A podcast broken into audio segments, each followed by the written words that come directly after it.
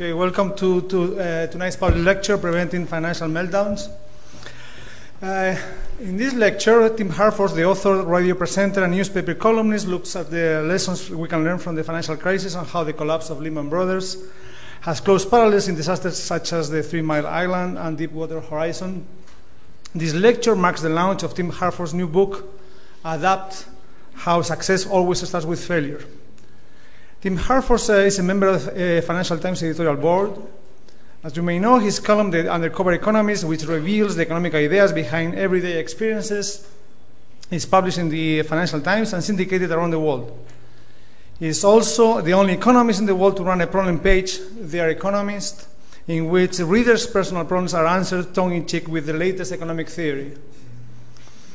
Tim's first book, The Undercover Economist, has sold over 1 million copies worldwide in almost 30 languages.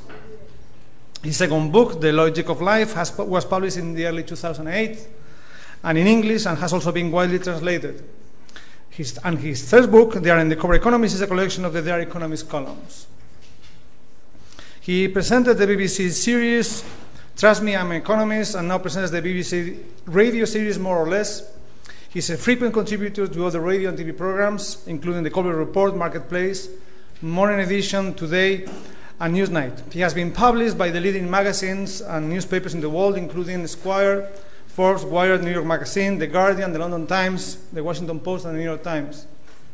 Tim and the team from More or Less won the Royal Statistical Society's 2010 Award for Statistical Excellence in Broadcast Journalism, and the 2010 Mensa Intelligence Award. In 2011, Tim was named one of the UK's top 20 most influential tweeters by the Independent newspaper. Tim also won the 2006 Bastiat Prize for Economic Journalism. Before becoming a writer, Tim worked for Shell and the World Bank. He is currently a senior business fellow at Cass Business School and Nuffield College in Oxford. He lives in London with his wife and 2 daughters. He will be available for book signing after this lecture, and please join me in welcoming Tim to this lecture.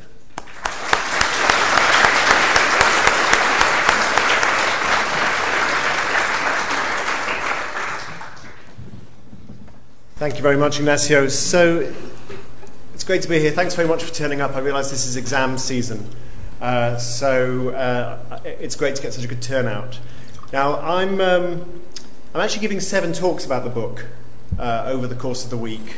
Yesterday I spoke about problem solving in a complex world at the RSA. Tomorrow I'm talking about backing long shots in innovation at the Royal Institution. On Thursday at Cass Business School I'm talking about management lessons from the war in Iraq. I'm also giving lectures in Oxford and Cambridge. So the idea is, on each of these evenings, to talk about a different idea from the book, which is a book all about trial and error. Today, in a sense, I'm going to talk about the most awkward subject for somebody who advocates experimentation and risk-taking, which is this awkward business of the financial crisis. So I wanted to tell you the story of my thinking process about this and how I came to understand a little bit about why the crisis came about and what we can do to prevent a future one.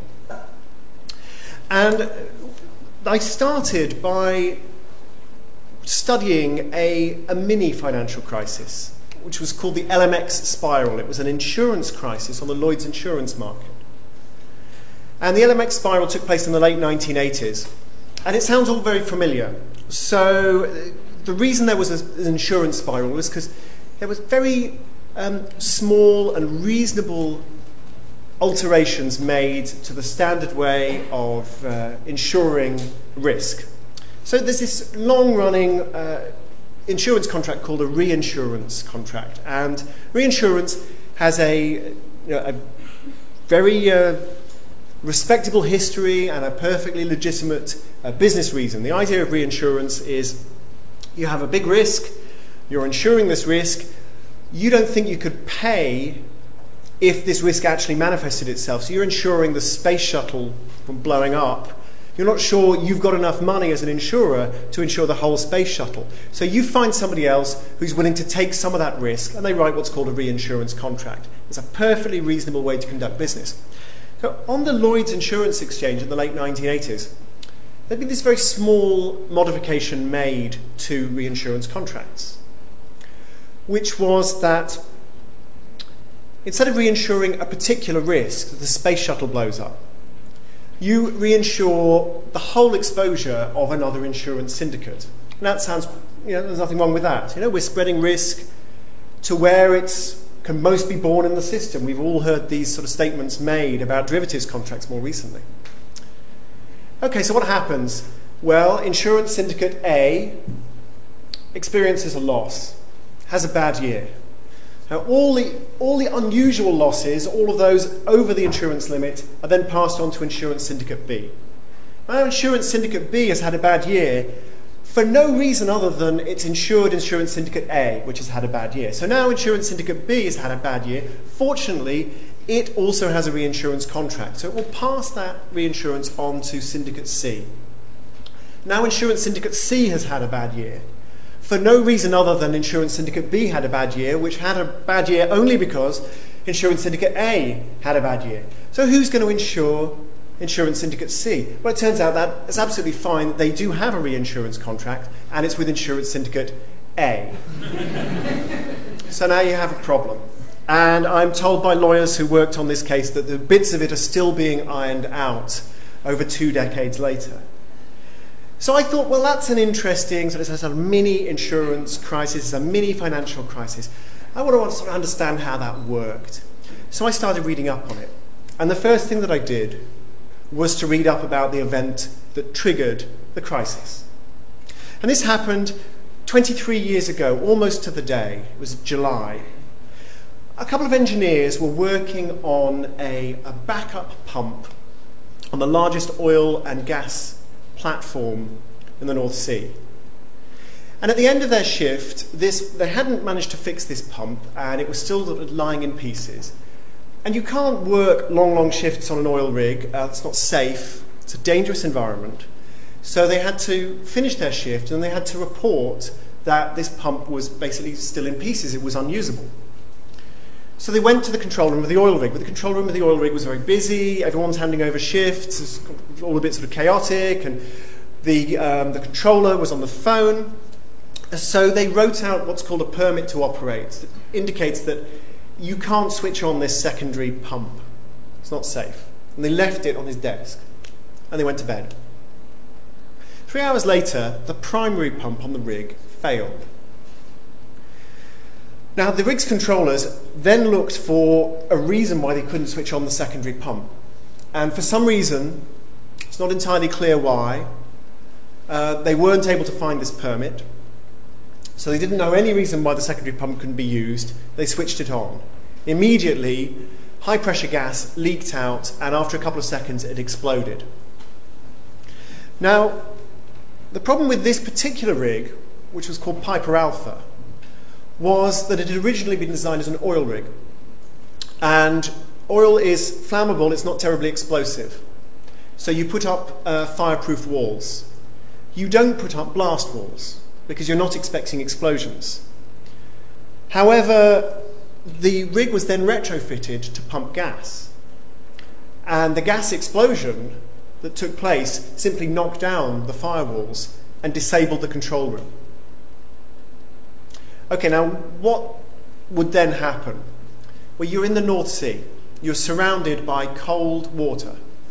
So what you want to do is you want to suck up huge quantities of seawater into this machine. It's a vast thing, an oil rig.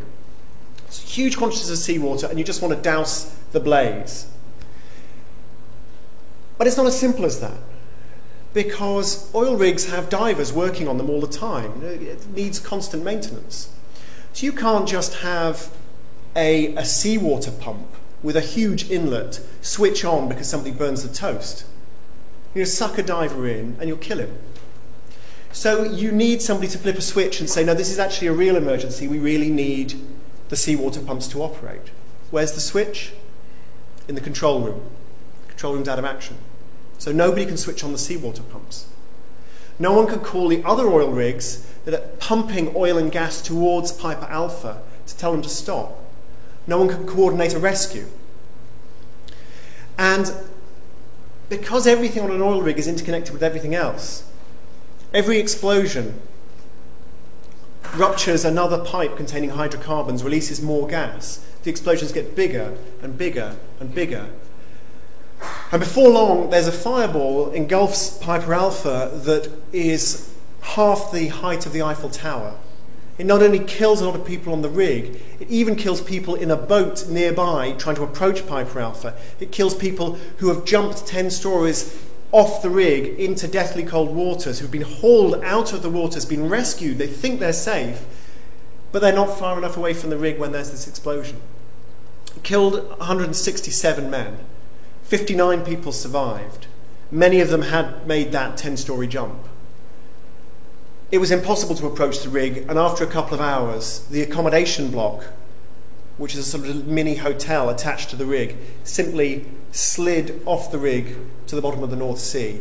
And the rig burned for 3 more weeks. It was just a betrayal of this enormous mass of steel and engineering. It just looked like a bunch of wilted flowers by the time the whole thing had finished. As I read this account of what had happened at Piper Alpha, I realized this is the system that I needed to understand. I didn't need to look at an insurance spiral.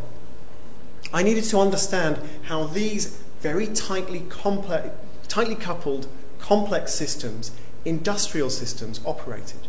Because maybe that would tell me something about what went wrong in the city, what went wrong on Wall Street. So I called up safety experts. I called up psychologists, sociologists, engineers who studied these industrial process accidents. And they had absolutely no doubt that this was the right course of action. So James Reason, who's a psychologist at the University of Manchester, said, look, I've been talking to the banks for decades about risk, and they keep thinking I'm talking about banging shins. In the end, they realized what a risk was. It came with a name, Nick Leeson. 1995 blew up Barings Bank. It was 300 years old. Nick Leeson's actually a case study in one of James Reason's books on organizational accidents. I mean, this book is mostly read by engineers. It's read by people who work on sort of big petrochemical facilities. And Nick Leeson is a character. It's a case study. So James Reason was sure that there was a connection here. There was something worth exploring. I spoke to Charles Perrault, who's a sociologist at Yale. And Perrault wrote a wonderful book in the beginning of the 1980s about 3 Mile Island and Bhopal and other huge industrial accidents. He anticipated Chernobyl. The second edition of the book, published at the end of the 1990s, has the image of the Challenger shuttle exploding. I mean, there's been no shortage of accidents then or since. And Perrault's book was called Normal Accidents, and the idea in Perrault's book was there are certain kinds of systems that just will blow up. You can't stop them. Sooner or later, something is going to go wrong with one of these systems, hence the phrase normal accidents. So, well, what are the properties of an accident-prone system? Perrault identified 2 things. He said the first thing is complexity. Now, I talk about complexity all the way through this book. Complexity is just a feature of the modern world. We have an incredibly sophisticated economy. We have an incredibly sophisticated society. And so throughout the book, I advocate trial and error. I advocate experimentation. It's the only way to solve problems. I talk about it in development. I talk about it in climate change, innovation, even in military. But there's a second feature of these dangerous systems, which makes them far less friendly to experimentation. And that feature is what Perrault calls tight coupling. So the London School of Economics is a complex system. All kinds of small things, or you set up a new school, or you alter the way tuition fees work, or you alter the way that tenure works, or you alter immigration rules. It will change slowly but surely. They will change the way London School of Economics operates. Okay? But you can experiment and adjust. The London School of Economics is not tightly coupled. Dominoes are tightly coupled. So if you imagine a sort of the huge kind of row of, I'm not talking about dominoes when you're playing a game of dominoes. I'm talking about a row of dominoes for those domino toppling events that you see on the evening TV news, and you flick the first domino and they all go. That's tightly coupled. It's a tightly coupled system. You can't easily interfere and stop it happening. It's not straightforward to do that. A loaf of bread rising in the oven is also tightly coupled. If you proof the loaf and you get it all going, and you put, I'm not an expert baker, and you put the yeast in and you bung it in the oven, and after 20 minutes you decide, well, actually it's going to be ready too early, or you've got to pop out and do something else. You can't take it out of the oven and just stop the process there. You know, there are biochemical processes that are started that cannot be stopped. It's a tightly coupled system. So what Perot says is, fine, you can have a simple, tightly coupled system, like a loaf of bread or dominoes, that's fine. You can have a complex but loosely coupled system, like the London School of Economics, that's fine. But if you've got a complex and tightly coupled system, you have a problem. And Perot writes about tightly coupled complex systems, such as nuclear reactors, in his book. He said to me, well, Tim, the financial system exceeds the tight coupled complexity of any nuclear power plant I ever studied. These are insights we have to take on board.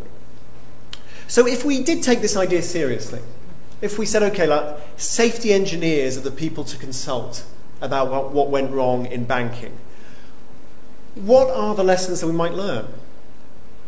So, one is that safety systems themselves do not always work the way you might hope. They bite back.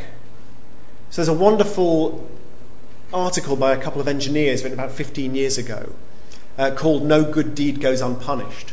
And it's all about safety systems causing the problems they were supposed to prevent. Fire caused by fire alarm. Explosion caused by explosion suppression device. There's this sort of thing. And that they give one of the early examples of one of these safety systems going wrong was discovered by Galileo Galilei. So in 1638. So Galileo's idea was he wanted to understand why marble columns kept splitting in half. So this is the engineering problem of the day. You make this great big marble column because you're going to build a town hall or a church, and you're not ready to use the marble column, so where are you going to put it? Well, obviously you would lie it on the ground. But if you lie it on the ground, then it's going to be stained by the soil, and that's not a good look for a kind of Parthenon thing. That's not what you want. So you need to protect it from the soil. So what would you do? Well, the obvious thing would be to prop it up. So you create a big sort of pile of rocks or pile of wood here and another one here, and you lay the column between the two of them.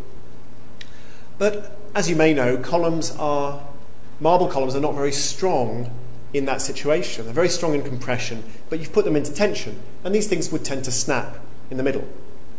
What do you do then? Well, perfectly simple. You've got a new reinforcement. You have a new element of the system.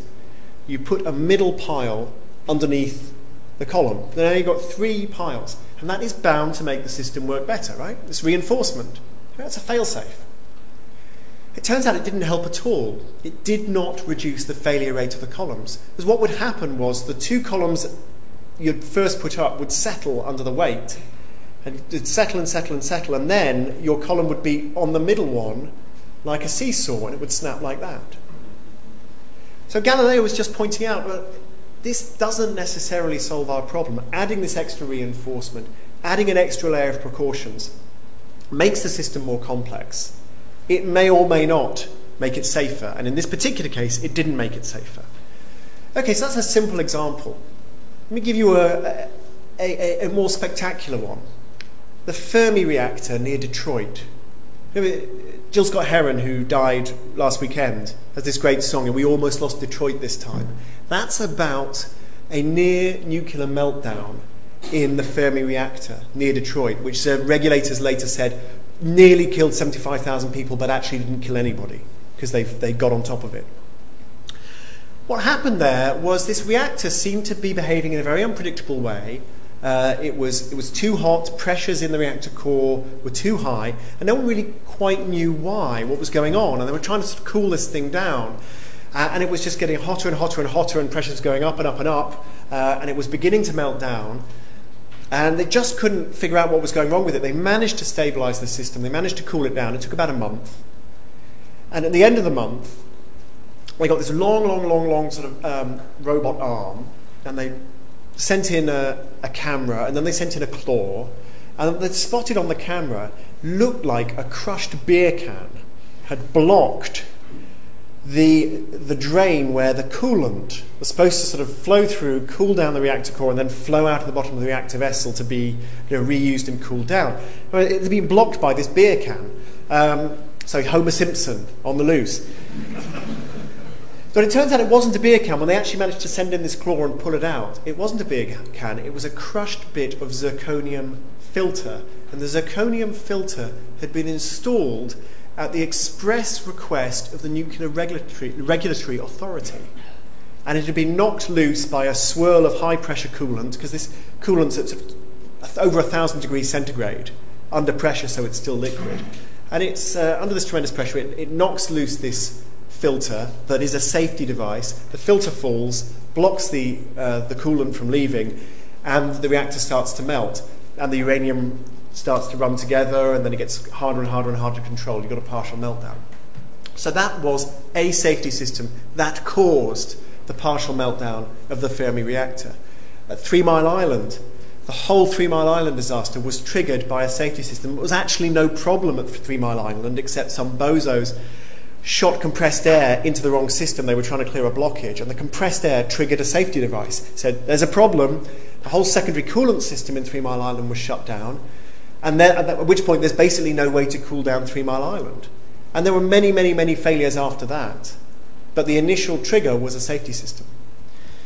See, the lesson that safety engineers have produced is, well, these safety systems are all very well, but you can have this Rube Goldberg-esque accretion of more and more safety systems, and all you're really doing is making the system more complex, more unpredictable. You're introducing what engineers call new failure modes, new ways for things to go wrong.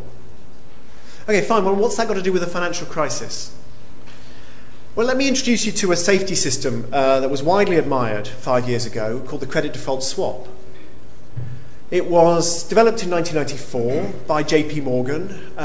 They had some risk on their books from Exxon. It was an agreement to loan money to Exxon if Exxon needed it, which they probably didn't. And if Exxon did need it, then Exxon obviously would probably pay it back. But still, maybe they would pay. Maybe they would take this money and maybe they wouldn't pay it back. So there was a risk. And the regulator said to JP Morgan, well, you have to make sure you keep capital because there's this possible risk on your books. So JP Morgan, Exxon's a good client, so they don't want to annoy Exxon and withdraw this line of credit. But they're basically sitting there having to cope with the fact that maybe one day Exxon might need this money, but they probably don't. And meanwhile, they're having to keep dead capital on their books, not earning any money. So they went to somebody who had a load of money and wasn't doing anything useful with it, the European Bank for Reconstruction and Development. And they said to the EBRD, well, can we write an insurance contract with you so that just in case Exxon ever do take this money and just in case they never pay us back, which of course is never going to happen, but just in case, are you good for the money? And EBRD said, well, yeah, sure.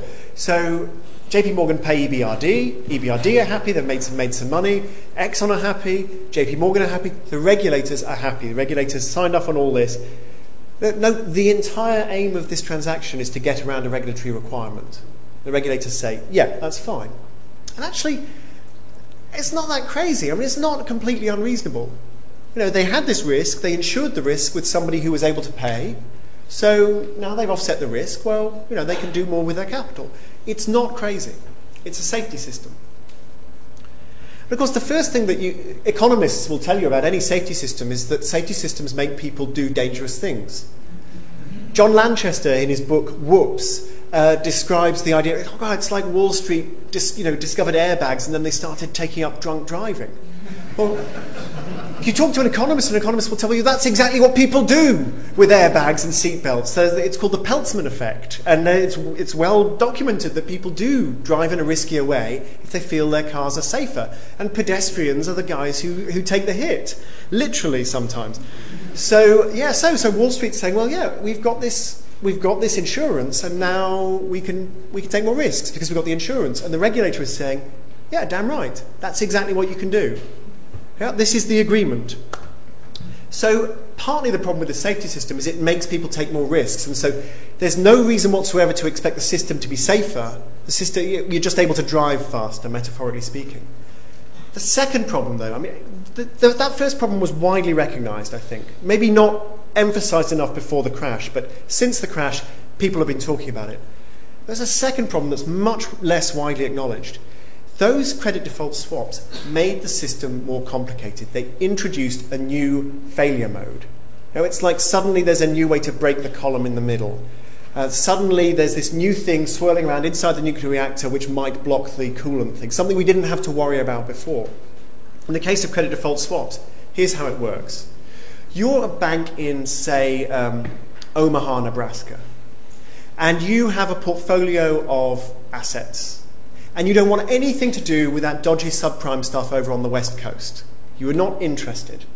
You don't understand it. It looks pretty dubious to you.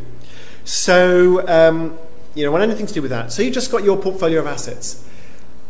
However, you could insure that portfolio with a credit default swap, and then it would be safer. Well, why? Who wouldn't want to be safer? So you go to an insurance company, AIG maybe, or just saying. Or you go to a monoline insurance company, somebody like AMBAC. No one's ever heard of AMBAC. They're very, very boring. Now, they insure your portfolio. Now, they are AAA rated. They're super, super safe. And the regulators say, well, your portfolio is insured. If there's a problem with your portfolio, then this insurance company will pay you money. And this insurance company is AAA rated. So it stands to reason your portfolio should also be AAA rated, right? So the bank in Omaha says, that's great, fine, no problem. Glad we're doing our job right. Then one day, the whole subprime mortgage market blows up.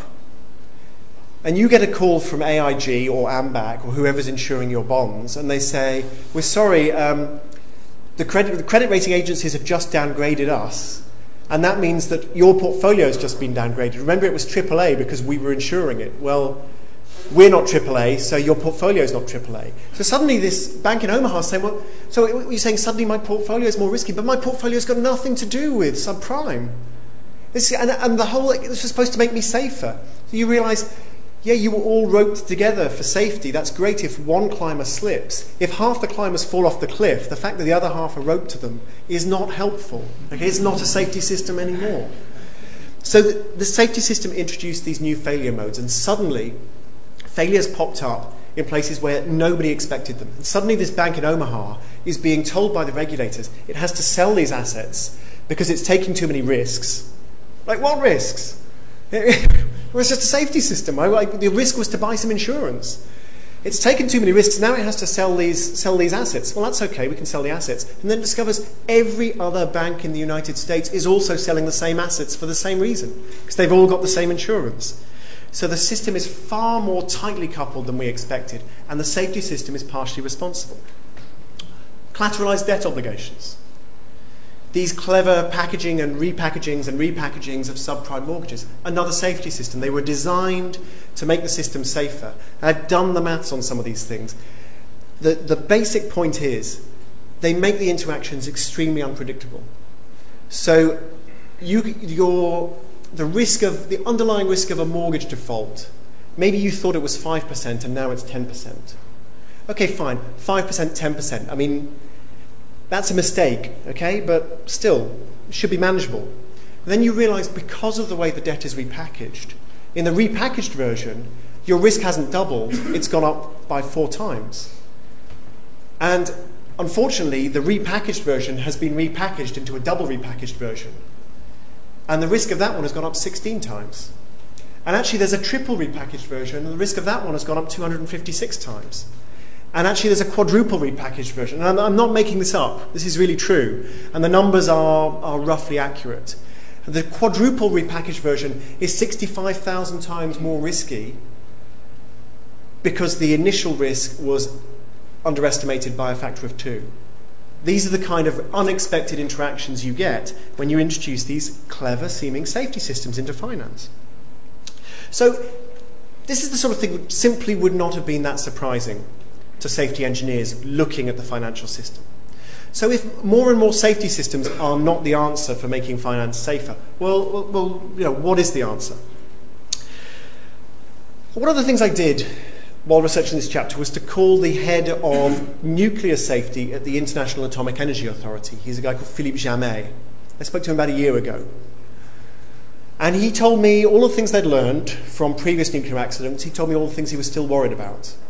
By the way, all the things he was still worried about basically turned into, he was worried about two things: floods, earthquakes. Yeah. So they were paying attention. They were paying attention at the IAEA. So I asked Jamet, I said, what did we learn from 3 Mile Island? He said, well, one of the things was the guys operating the power plant at 3 Mile Island were absolutely, totally lost. They had no idea what was going on. You imagine you're at 3 Mile Island, 1979. It's 4 o'clock in the morning. You're incredibly sleep deprived. There are 100 alarms going off in the control room. You've got a printer, a telex, sort of like a telex machine that's printing out system statements about problems with the reactor. It's 3 days behind, okay, because so many error messages are coming through, the printer can't cope. You're looking at lights. Now, some of these lights are green lights and some of them are red lights.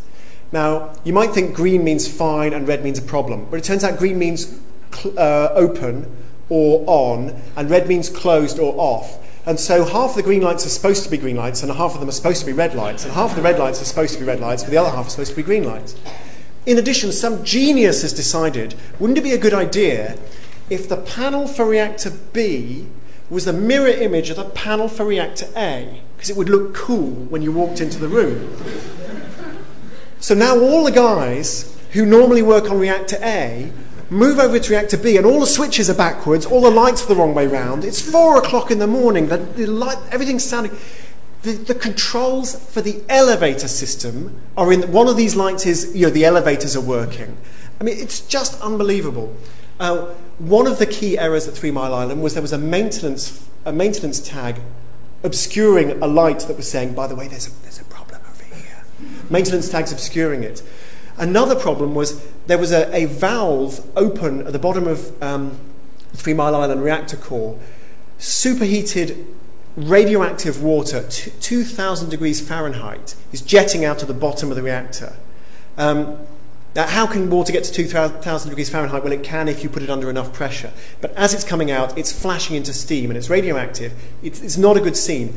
32,000 gallons of this stuff are voided before they figure out what's going on. Because this valve it's like the valve on a pressure cooker. It's supposed to snap shut, but it sticks open. But their control panel tells them that it's shut. And the reason the control panel tells them it's shut is because it doesn't actually measure whether it's shut or not. It measures whether you sent it a signal to shut. So they pressed the button, they sent a signal to shut. It didn't actually shut, but nobody told them that. There are many, many errors based on simple ergonomics of this thing. Now, they've tried to learn these lessons in nuclear power. So I visited Hinkley Point, which is this aging nuclear reactor on the Somerset coast. And one of the things they were most proud of, they've got a huge simulator room. It is a perfect replica of the control room of Hinkley Point. So you can practice all kinds of interesting things, and there's just a supercomputer pretending to be a near supercritical nuclear reactor. And all the buttons are there, all the lights are there, and you just practice, and you can be observed, and you can do all this training. And one of the things they're most proud of in this simulator room, when it's a duplicate of the main control room, is they've got simple coloured borders around switches, because this is one of the problems of 3 Mile Island. So this switch refers to this light and is connected also to this switch and this light and this switch and this light, and they're all just surrounded by a nice little blue rectangle, and next to it there's a sort of green L-shaped one, that because all these things are basically referring to the same thing. They'd introduced this idea in 1995. They thought it was a tremendous contribution to safety because it just helped the controllers of this very complex system understand what was connected to what. And so what's the connection there between 3 Mile Island, between Hinkley Point, and high finance? Okay, so here's another situation where an incredibly sleep-deprived person didn't have the right information he needed to make a decision. I get halfway through Andrew Ross Sorkin's book, Too Big to Fail. Tim Geithner, he's Treasury Secretary now, he was head of the New York Fed at the time. He's responsible for regulating the banks. He's just flown overnight from Basel, where they're doing Swiss banker things. And so he's shattered. He's just been on the phone for an hour to Dick Fuld of Lehman Brothers. It's Tuesday. Lehman Brothers is going to cease to exist on Sunday evening. And everybody knows there's a problem. So Geithner is exhausted. He's under tremendous pressure. And this guy comes in. He wants a meeting. This guy called Bob Willemstad. And Bob Willemstad is the head of some insurance company called AIG or something. And AIG is not regulated by the New York Fed, it's regulated by the Treasury. So this is basically nothing to do with Geithner. He doesn't really, he's not an expert on AIG. And Bob Willemstad comes to him and he keeps Bob Willemstad waiting for a long, long time because he's on the phone to Dick Fuld because Lehman Brothers is melting down. And Willemstad comes in and says to Geithner, I need access to the Fed's discount window. In other words, I kind of need some soft money. I need a little bailout, just a little bailout. And he doesn't want to scare Geithner. He doesn't want Geithner to nationalise AIG. He doesn't want Geithner to go to the markets and say AIG is bust. He just wants a bit of help. And Geithner's tired and he doesn't know why this man is talking to him because he's worried about Lehman Brothers. And eventually, Willemstad gives Tim Geithner this piece of paper with lots and lots of tiny, tiny writing. And somewhere on the paper is it says, AIG has insured $2.7 trillion of derivatives contracts, including $1,000 billion of derivatives contracts with the 12 most important financial institutions in the United States. So if we go bankrupt, all this insurance that we're supplying to all of these guys is going to disappear. So, and Willemstad leaves. So Geithner looks at, all the writing's just sort of swirling in front of him. He puts it in a desk drawer, he picks up the phone to Lehman Brothers. He did not have the information he needed in a form he could use. It's fascinating. When you talk to regulators now, they really want to fix this.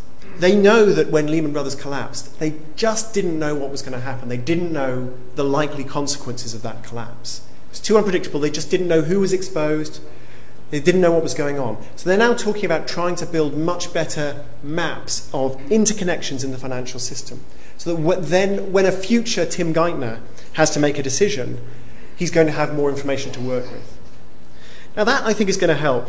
It is not going to solve the problem any more than those nice coloured outlines that save Fukushima from meltdown. I mean, there's only so far you can go with better indicators. But the Dodd-Frank Reform Bill, by the way, or Dodd-Frank Act now, has a substantial chunk of money set aside to try to draw up these better indicators. So what else can you do? I mean, part of the problem is the sheer complexity of the system. So there's only so much you can do with trying to understand the system on a macro level. A person who knows that as well as anybody is a guy called Tony Lomas. So Tony Lomas is sitting in a Chinese restaurant on a Saturday night in Essex. I don't know why, but that's where he was. He gets a call from Lehman Brothers Europe. And this is about 3 days after that conversation between Bob Willemstad and Tim Geithner. And the head of finance at Lehman Brothers Europe says, look, we might go into bankruptcy. They're trying to figure something out in New York. They're actually spending all weekend doing that rather than paying attention to AIG, but that's another point. But we think we want a plan B because the rescue might not work.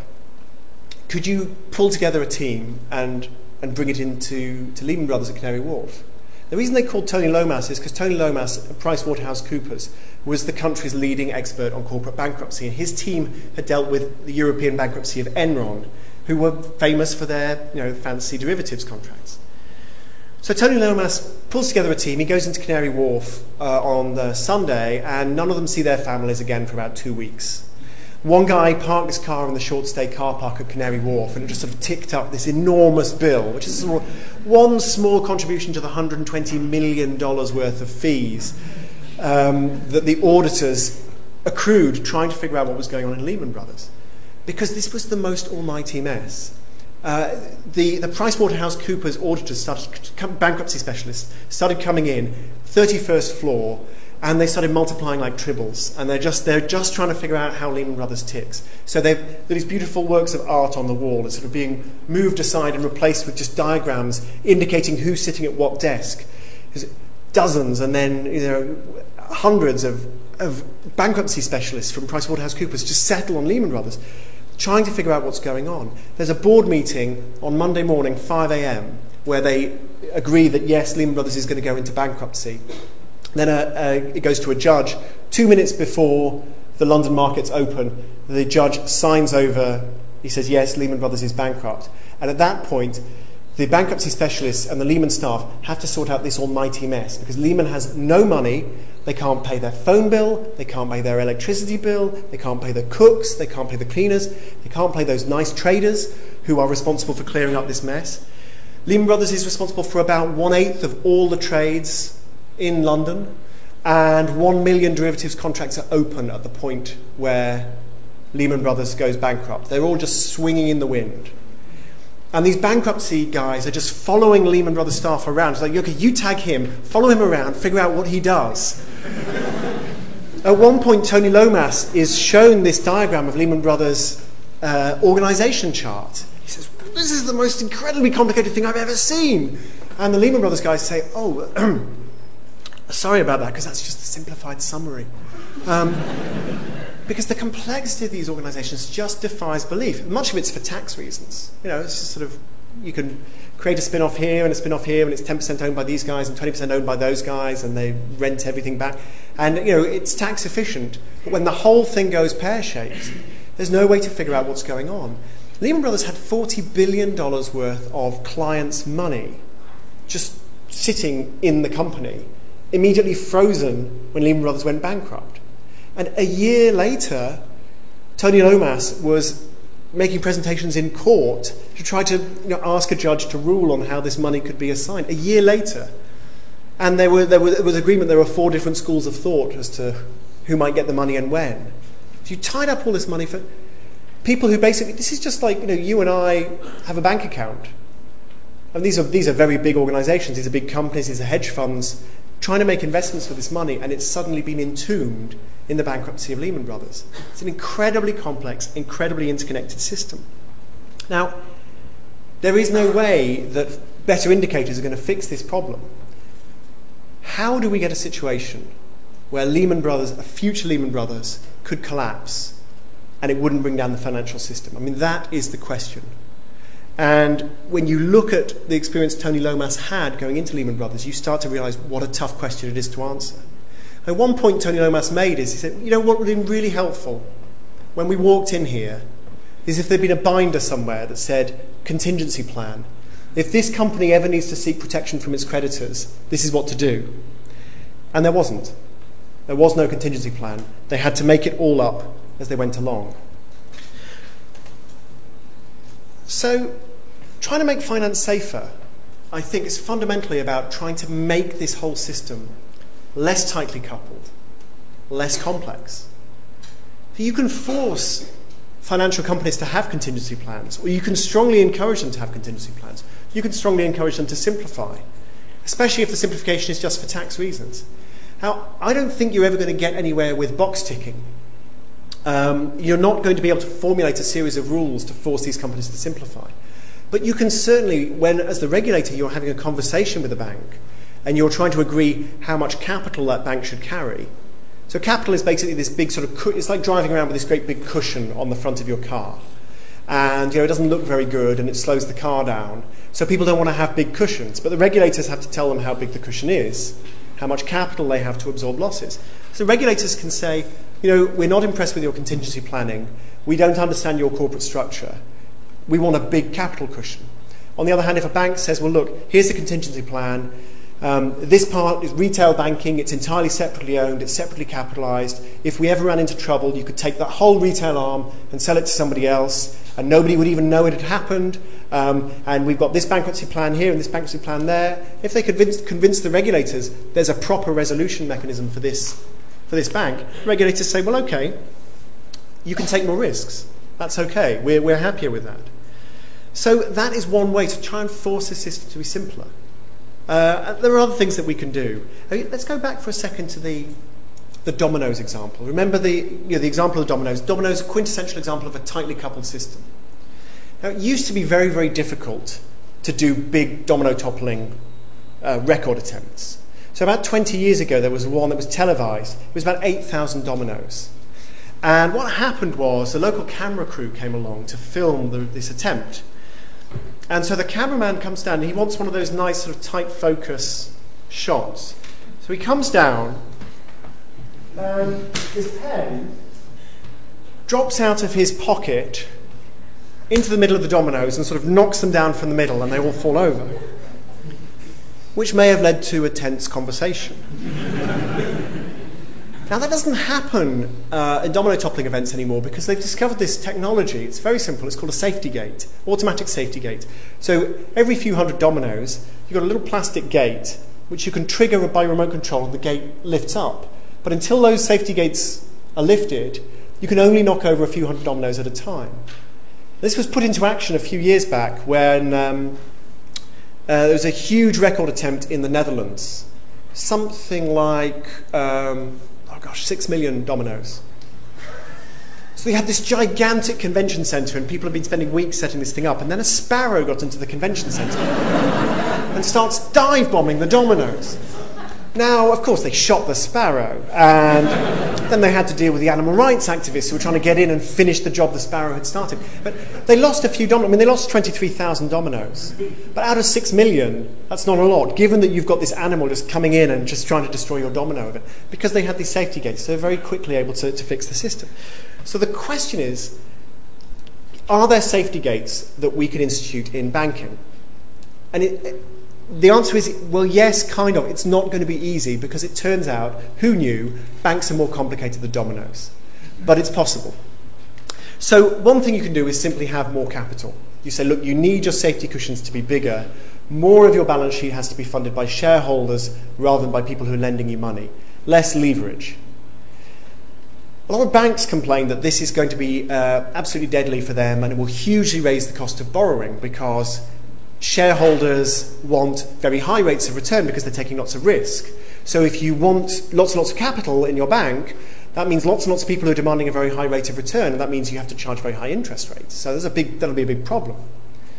This makes approximately no sense to me. And the reason it makes no sense to me is because why is it that the shareholders want that really, really high rate of return?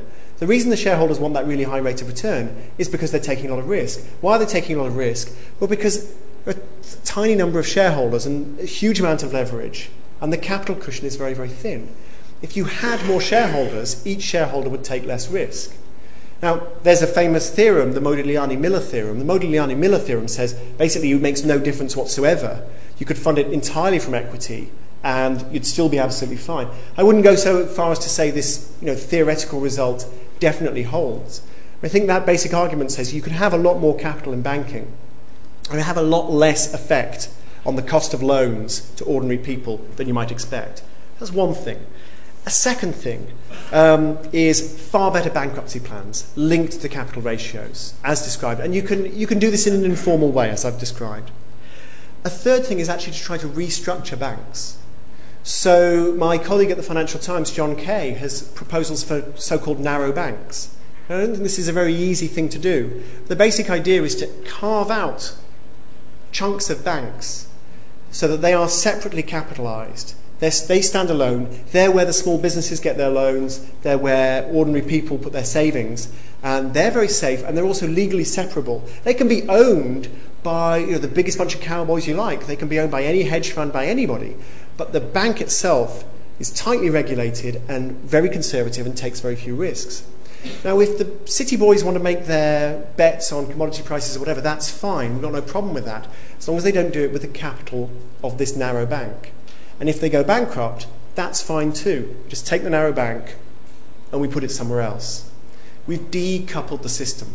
Remember the problem James Perot identified, tight coupling. This decouples the system. And I don't know if it's the answer. I certainly know that John Kay is asking the right question. And I think that there's one more thing that's very important, and this is a more human story. There's one of the problems that goes wrong in these very complex systems is what the psychologist of industrial safety, James Reason, calls latent errors. So what are latent errors? So James Reason talks about three different kinds of human error. He talks about slips, mistakes, and violations. So a slip is when you do something and you immediately realize it was wrong. You poured water from the kettle onto your tea bag and you realize you forgot to boil the kettle and it's just cold water. And you immediately realize you made a mistake.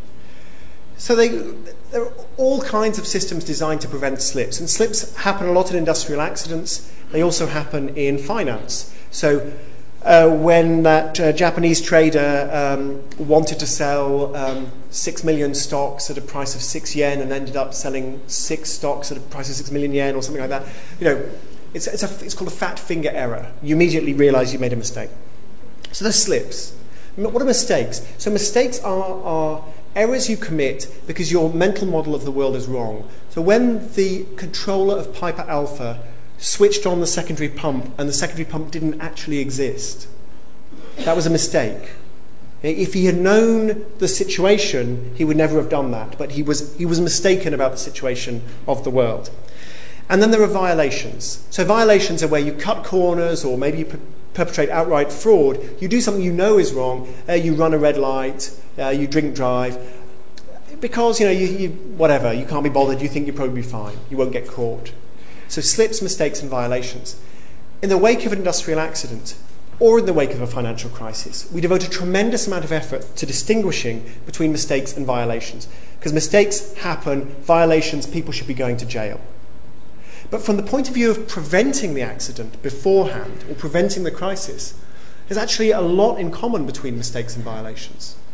The reason is that both mistakes and violations can create these latent errors. Somebody gets something wrong or deliberately cuts a corner, does something wrong, and the mistake lurks in the system for days, for weeks, possibly for years.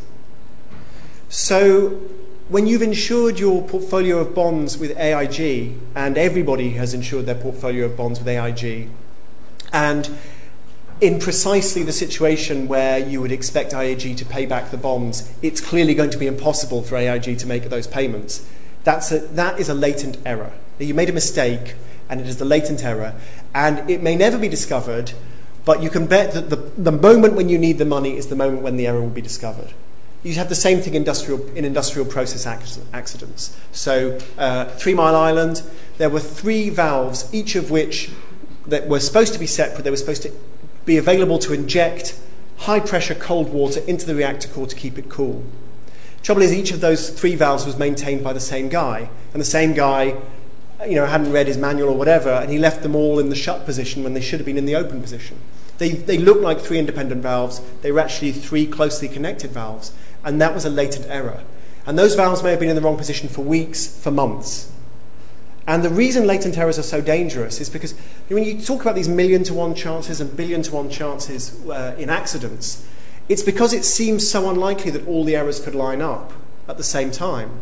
But of course, if an error is made and then just sits there and no one ever discovers it until the moment of crisis, clearly those 1,000,000 to 1, 1,000,000,000 to 1 calculations could absolutely go out of the window. So we need a way of discovering latent errors. We need a way of sort of finding out that somebody left the valve in the wrong position, somebody made the wrong bet, somebody's risk control procedures are out of date or inappropriate. So who finds latent errors? Who discovers them? Well, there's a big literature on this. Actually, that's a lie. There's a small literature on this, but it's a very interesting literature. And there's a very interesting paper by Luigi Zingales and other researchers on who discovers financial frauds, which are a kind of latent error. They're a violation. So who discovers financial frauds? I'd like to think it's journalists like me, but we don't usually do that. The regulators would probably like to think, well, it's them, it's the FSA, it's the Securities and Exchange Commission, but they don't discover financial frauds. You might think it's the auditors. They perhaps should be the people who discover financial frauds, but it's not the auditors who do it. Occasionally, it's other regulators. So a water company committing financial fraud might be discovered by the water safety regulator. It sounds a bit weird. But the reason is the water safety regulator is interacting with employees all up and down the organisation on a day-to-day basis. And they may be in a much better position to figure out something's going wrong than the financial regulator, who's basically presented with accounts and told everything's fine and the accounts are lies. So it's sometimes non-financial regulators, but most often the people who discover frauds or other latent errors are employees. They're whistleblowers, of course, because they're the people on the front line, see the mistakes being made. And a major theme of the book, not just in finance but throughout the book, is the importance of the people who are there on the shop floor, at the coalface, literally at the front line, see the errors being committed. And we are not remotely supportive enough, I think, of whistleblowers.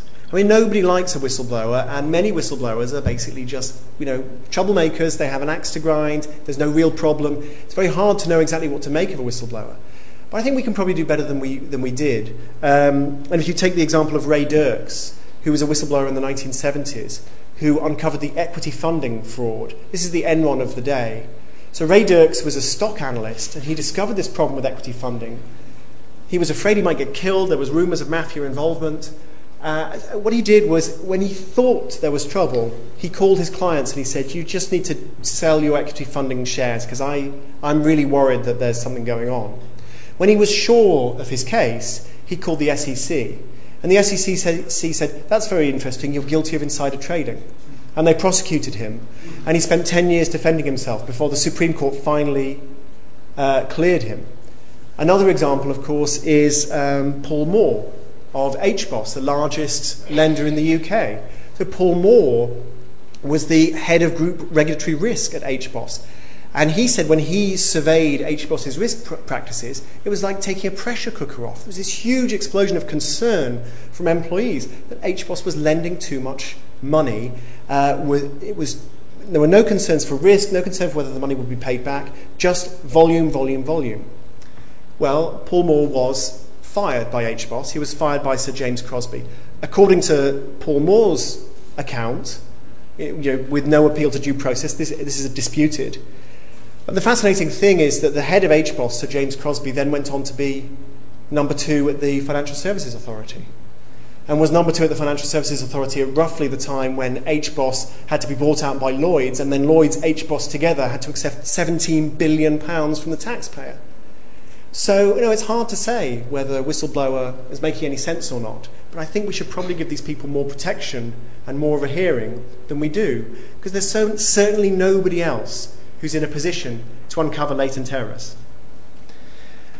So, let me sum up. Where have we got?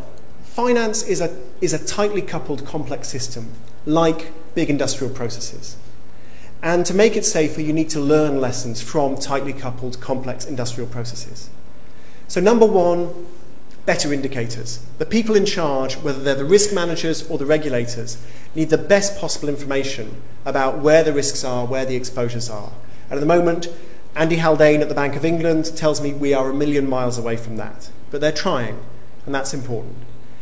The second thing is to try to simplify this system. I mean, I don't believe this idea that we necessarily should shrink finance, but I certainly think we should try and simplify it, especially since many of the complexities are only there for tax reasons.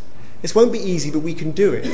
We can create a situation when Tony Lomas goes into a future Lehman Brothers and there is a big binder on the wall that says, this is the contingency plan, we've thought about how to break this company up safely. The third thing is to decouple, to try to sort of create safe spaces in finance that are robust even when Lehman Brothers or AIG goes bankrupt, to make the system less interconnected. And the fourth thing is to listen to whistleblowers, because they are the ones who are uncovering hidden errors in the system. Just one more thought. As this book was going to press, the findings of the inquiries of Deepwater Horizon were being published. So Deepwater Horizon, as I'm sure you're aware, was this disaster on an oil rig. One of the engineers on Deepwater Horizon, a guy called Mike Williams, first realised there was a problem. This absolutely gigantic drilling rig goes a mile down.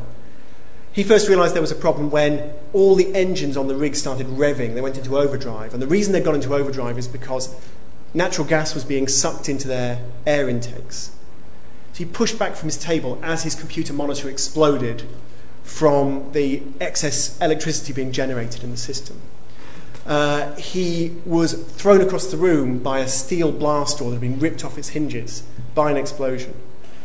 Woke up, crawled into the next room, there was another explosion, another blast door knocked him over. He was bleeding heavily from his head. He finally gets to the brink of Deepwater Horizon, which is covered in natural gas.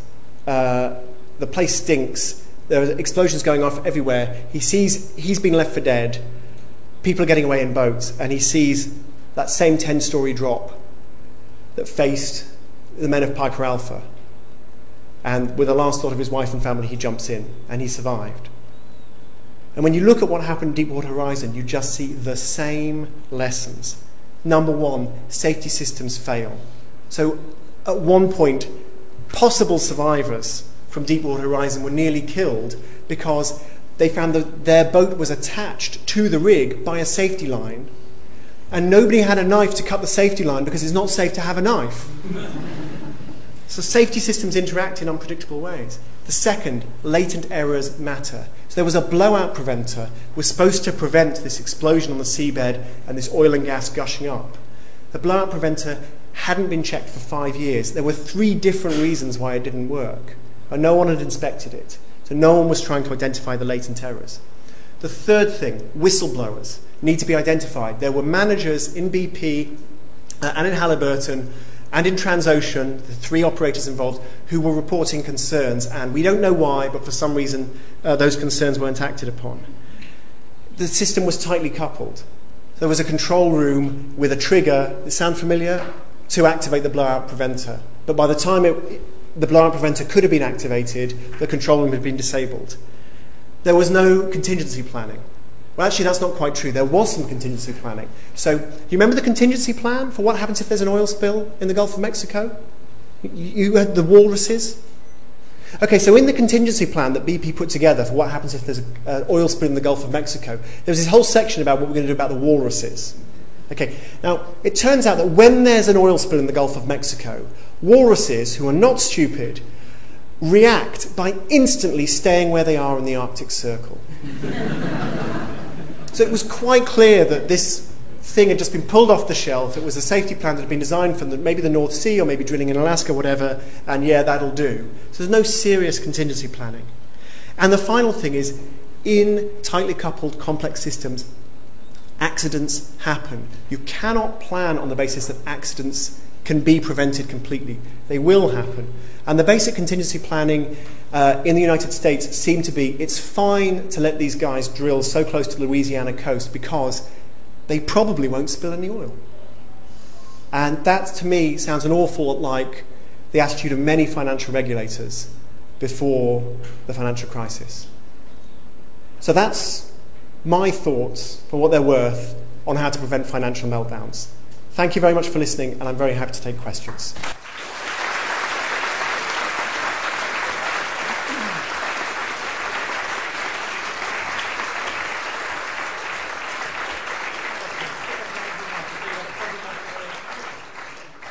Do we have microphones, yeah? So, hands up, there's a question over there, gentleman there. Do you want to give this gentleman a microphone as well? Hi, thanks, that was a great speech. I was just wondering about, you've said very little about incentives, particularly with regards to how this financial crisis happened.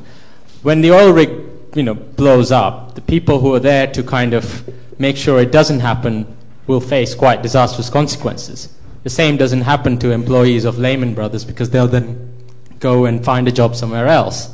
So in that way, it becomes slightly more difficult to make that comparison, and as famously people have known, there's not really been many convictions because of the financial crisis and all of these things. Whereas if you have failed to, and if for some reason your maintenance records on your airplane isn't particularly well kept and it goes down, you face serious consequences. I think that's a very good point. I mean, what's the Alan Greenspan method of regulating nuclear power? Okay, well, If the nuclear power station melts down, the first guys who are going to get killed are the people operating it, and the largest financial consequences will be felt by the operator. So we don't really need any regulation, do we? The market will sort it out. So you're right, we need to think about the incentives. The book is a book about trial and error. It's not a book about why the financial crisis happened. There's a chapter about the financial crisis, and the chapter focuses on trial and error, and in particular on error. But I think you're absolutely right. There was one incident that really drove this home to me, which was when I went to Hinkley Point and I talked to the head of safety at Hinkley Point, this nuclear power station, about safety procedures. And he said, yeah, well, what we do is we regularly go and inspect other nuclear power stations. We get a team together, and an international team, and we go and visit nuclear power stations all over the world and see what they're doing. And we tell them if there's anything we see that worries us.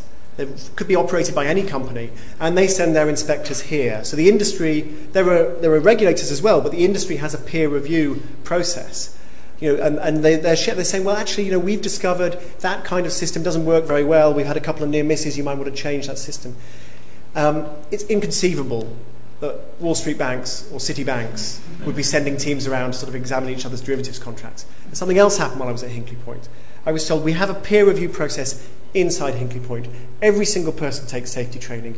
Every person is responsible for the safety of this facility. So it doesn't matter who you are. You'll be the person answering the phone on the front desk. You have the responsibility to challenge anybody if you see something unsafe. And I said, well, yeah, okay, fine. That's easy to say. And I put on this hard hat and this jacket and steel-toed boots to go and look at the nuclear reactor. So we're in just some meeting room, and they've laid on a sandwich lunch. And this lady comes in pushing in the sandwiches and the tea. And I'm with the head of safety at Hinkley Point. And she says, those trainers in the corridor are a safety violation. Please move them. It's perfectly polite, extremely firm. And okay, trainers, they're not going to blow up nuclear power station. But then I realized, yeah, there is a culture of dissent. And one of the themes I explore in the book is the ability of people lower down organizations to challenge people higher up organizations. And for various reasons, cultural and incentive-based, that is extremely hard to imagine happening at a Wall Street firm. We gave a microphone to this chap. And put your hands up, other people who are interested. Okay, all right, okay.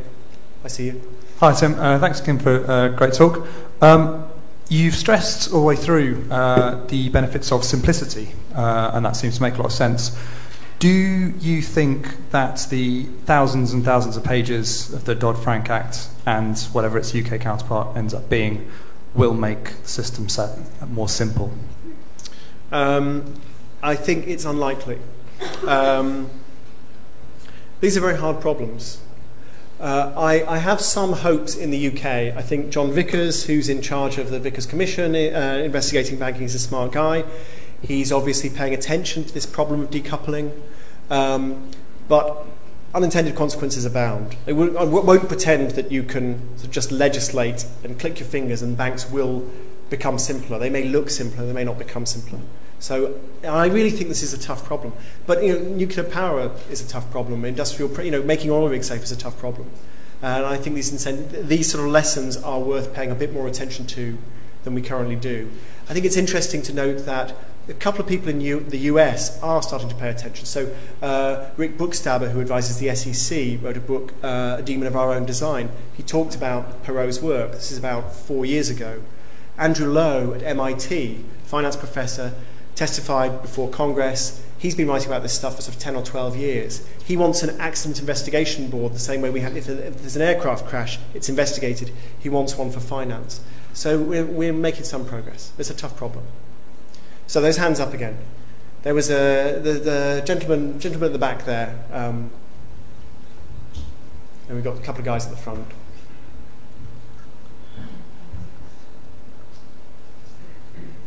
Hi, Tim. Just be interested to hear your thoughts, just touch on whistleblowing, on the recent provisions enacted in the US as part of the Dodd-Frank Act, where the whistleblower receives a third of any fine that is ultimately levied on a firm as a result of that whistleblowing. Do you think that will actually drive the right behaviours? So I think we know the answer to that. So there's this study by Luigi Zingales and others actually looks at one sector of the US economy where whistleblowers do receive a big chunk of the money saved. Basically, if you save money for the federal government, you get a percentage through your whistleblowing. Now, the healthcare system is the system that gets most money from the federal government. So if you whistleblow in healthcare, you are probably due for a big payout. And it turns out whistleblowers in healthcare have an average payout, this is the mean payout, of $50 million. And it turns out whistleblowing in healthcare is far more common than in other industries. So I think, yes, it will work. We had a couple of questions at the front here. There's a gentleman here, there's a gentleman here. So whoever gets the mic first. Yeah. There we go. This gentleman got the mic first. Okay. Two points. One about auditors and the discussion, I think, in the States last week that basically auditors develop far too close and cozy a relationship with their clients and that they should be switched. Basically, you have to have new auditors or different auditors after a number of years. Your views on that. And secondly, on regulators and what's happening here with regulation, with the FSA being brought within the bank. And in a sense, many people feel being weakened. And how can you strengthen regulation when basically, you know, so many of the banks and so on can afford to poach people who are former regulators? Pay them more. Yeah. I don't have a good answer to either of those questions. I think we have a serious problem. The cozy relationship between auditors and firms is something that's been long recognised. The fact that the last time we had a real auditing scandal, one of the auditors disappeared, so we had even more market concentration, I don't think has really helped. It would be great if we had, instead of a big 4, we had a big 10, a big 15, but I don't know how to get there. And similarly, I don't think we can ever hope that regulators are going to be able to out-muscle the banks. My hope is that we can get to a system of regulation that is less based on sort of this formal compliance, which just breeds complexity for the purposes of avoiding regulation, and more based on putting banks into broad categories based on, well, have you got a convincing restructuring plan? Are you systemically important? We've got our network map of interconnections and counterparty exposures. Are you systemically important? Do you have a bankruptcy plan? Are you simple enough for us to understand? We put you into a lower capital bracket. But I wouldn't pretend that any of this is an easy problem to solve. Gentlemen here. Any other questions further back as well? So there are a couple of questions there. Well, also thank you for that wonderful talk, Tim. But you used two terms which you've spoken a good bit about whistleblowers, and having known Ernie Fitzgerald, one of the all-time great non-financial whistleblowers, it's very gratifying to hear you speaking about the importance of whistleblowers. But you also briefly slipped in a different term, culture of dissent. Are whistleblowers and a culture of dissent the same thing? And if not, how are they different? And how are the two important to us? I think whistleblowing is a lot easier in a culture of dissent. But you're right, they're not logically identical. Dissent is really important.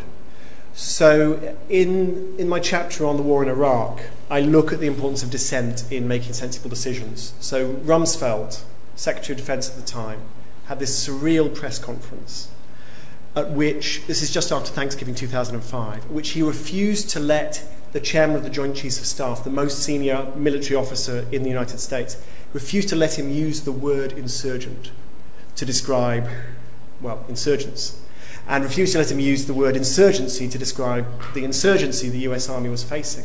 So it was a really Orwellian performance where you weren't even allowed to use the word necessary to describe the problem that you faced. And Rumsfeld was very ruthless about suppressing dissent. And I look at that, look at that situation, look at the research on dissent and how dissent is very important for better decision making. This is an absolutely classic study by Solomon Asch. So Solomon Asch, this is sort of the conformity experiment. So Solomon Asch takes a bunch of young men from Stanford, and he gives them a piece of paper. So this piece of paper has got 3 lines on different lengths, fairly obviously different lengths, A, B, and C. And this piece of paper has just a single line. It's called the reference line. And he says, right, I'm going to go around the table and I want you to tell me which of these 3 lines, A, B, and C, is the same length as the reference line. This is not a difficult task. Okay? So he goes to the first guy, and the first guy says it's line A. The second guy says it's line A. The third guy says it's line A. The fourth guy says it's line A.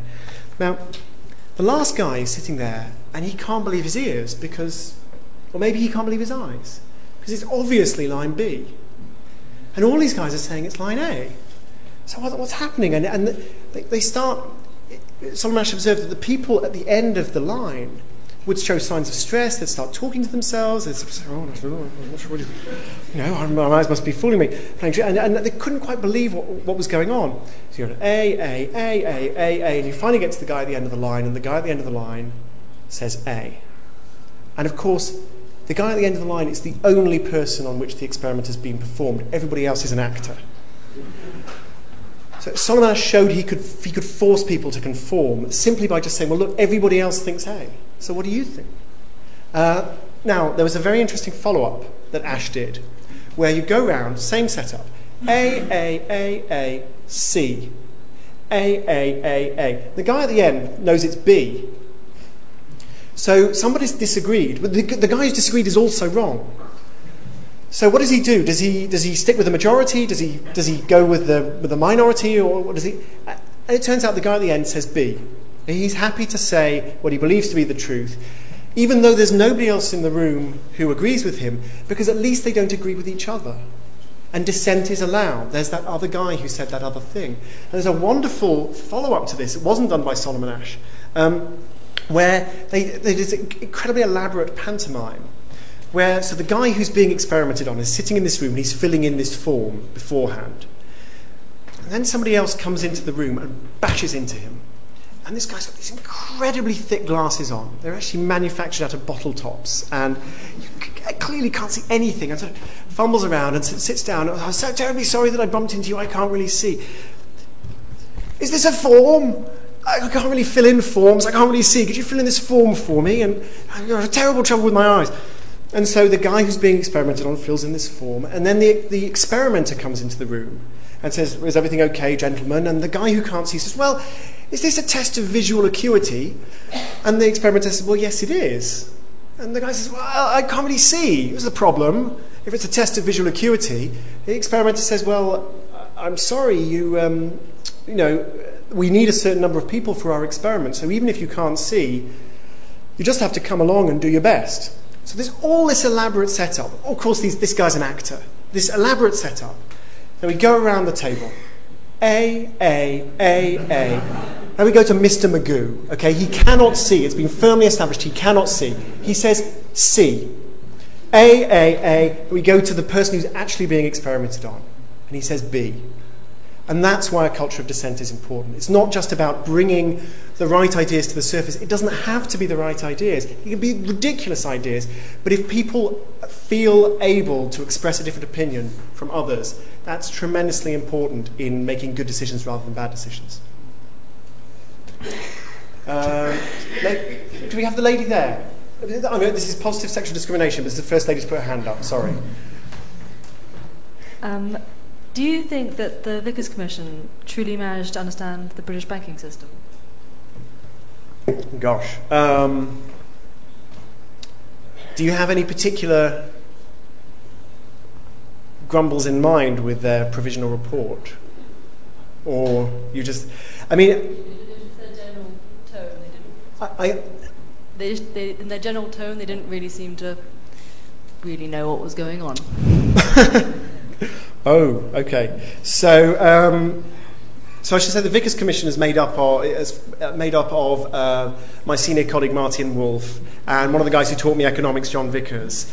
And so I really hope they know what's going on. But I mean, you're right to ask the question. Something Martin said to me during the financial crisis before, he's been extremely discreet about the commission. He hasn't told me anything, of course.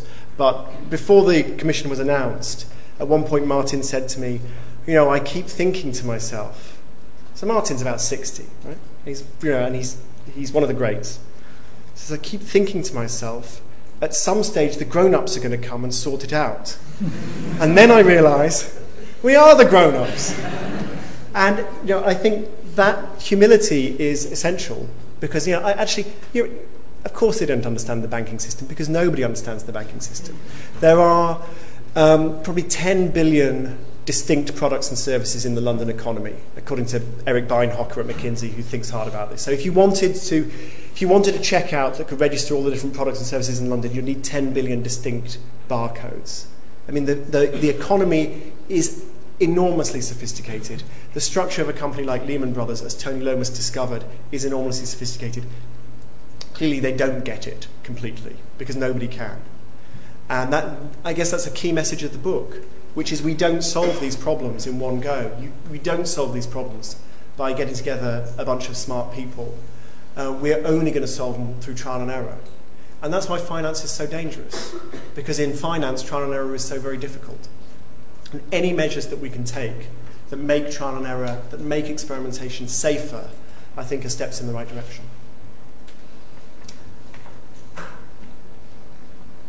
Tim, I think I know why you are feeling a little nervous about the Hinkley Point child-friendly office room that they have in the little diagrams. About 25 years ago, I was counsel in for the hackers, the Prestel hackers that got into the Duke of Edinburgh's Prestel mailbox. And in those days, Prestel, which is kind of a view data type system, like teletext and those things on that, was a commercial failure.